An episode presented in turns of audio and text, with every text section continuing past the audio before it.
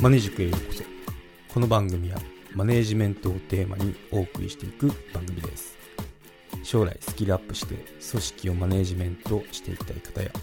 メンタル面など自分自身のセルフマネージメントが気になる方元外資系ベンチャー企業でマネージャーの経験を交えつつお送りしていこうと思います。どうぞよろしくお願いします。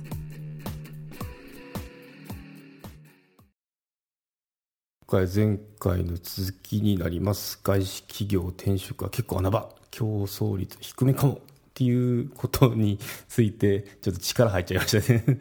あの語っていこうと思います。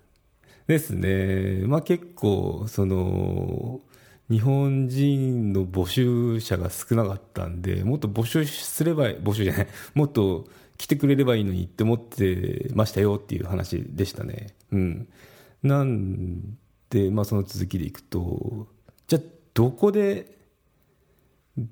どこでその情報収集すればいいのとかあと、まあ、採用現場の様子でどうなのとかあとどのくらいの日本語が日本語じゃないどのくらいの英語力が必要なのかっていうとことか、まあ、気になってくると思うので、うん、その点を話していこうと思いますね。うんまあ、どのくらいの英語力必要かっていうので喋ると、まあ、職種によるかなっていうのは思いますね。うん。自分の部署だと、まあ、ちょっと日本人だけじゃ、日本の企業だけじゃなかったんですけど、まあ、海外も、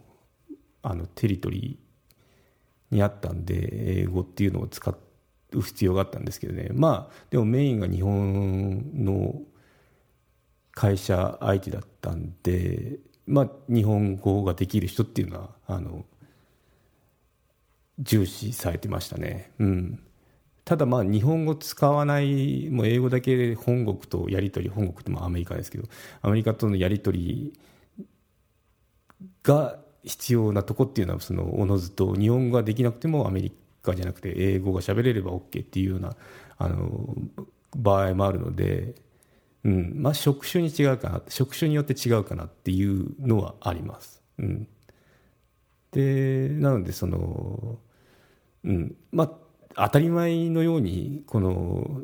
少なくとも喋れなくても読み書きはあの必須だと思いますけどね。結構指示とかってメールで来るので、うん、だとこっちからこのメール送ったりもするので、まあ、読み書きは必要ですと。で、喋りも、その、そんなにテレビ会議でガンガン出るような人っていうか、まあ、そういう仕事でなければ必要ないんで、うん、それで乗り切ってる人もいたかなって 感じはしましたね。うん。まあ、あの、意思疎通レベルができるレベルだったら問題なしですね。うん、TOEIC で言うと、730とかまああると思うんですけど、600くらいでもいけるかな、うん、と思いますね。うん。まあ、点数じゃないですね、本当に あの、本当に喋れるかどうかで判断されるんで、いくらハイスコアでも、なんだろう、こう、コミュニケーションできない人っていうのは喋れないっていう、あの、判断が下りますからね。うん。そう。さっきもちらっと言いましたけど、そう、中には英語喋れない 猛者もいるので、喋れないでもやってるっていう猛者がいたんで、うん。なかなか面白いなと思いましたね。うん。で、そうですね。まあ、面接対応だと、まあ、そういうふうに乗り切れたら、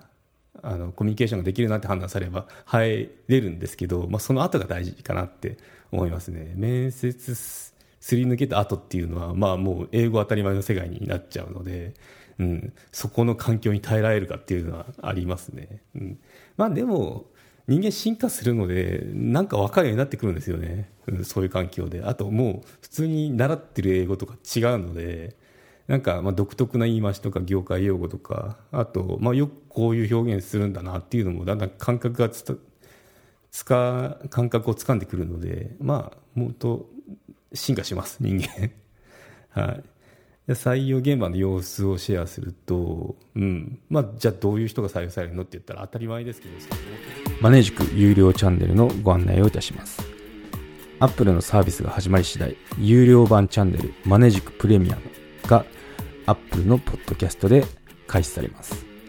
マネージメントや人事など、組織運営のことですので、全体公開ではなかなかお話しできない、踏み込んだ話を配信予定です。有料会員は無料では一部しか公開されてないエピソードの前編を聞くことができます。ご登録いただいて応援のほどどうぞよろしくお願いします。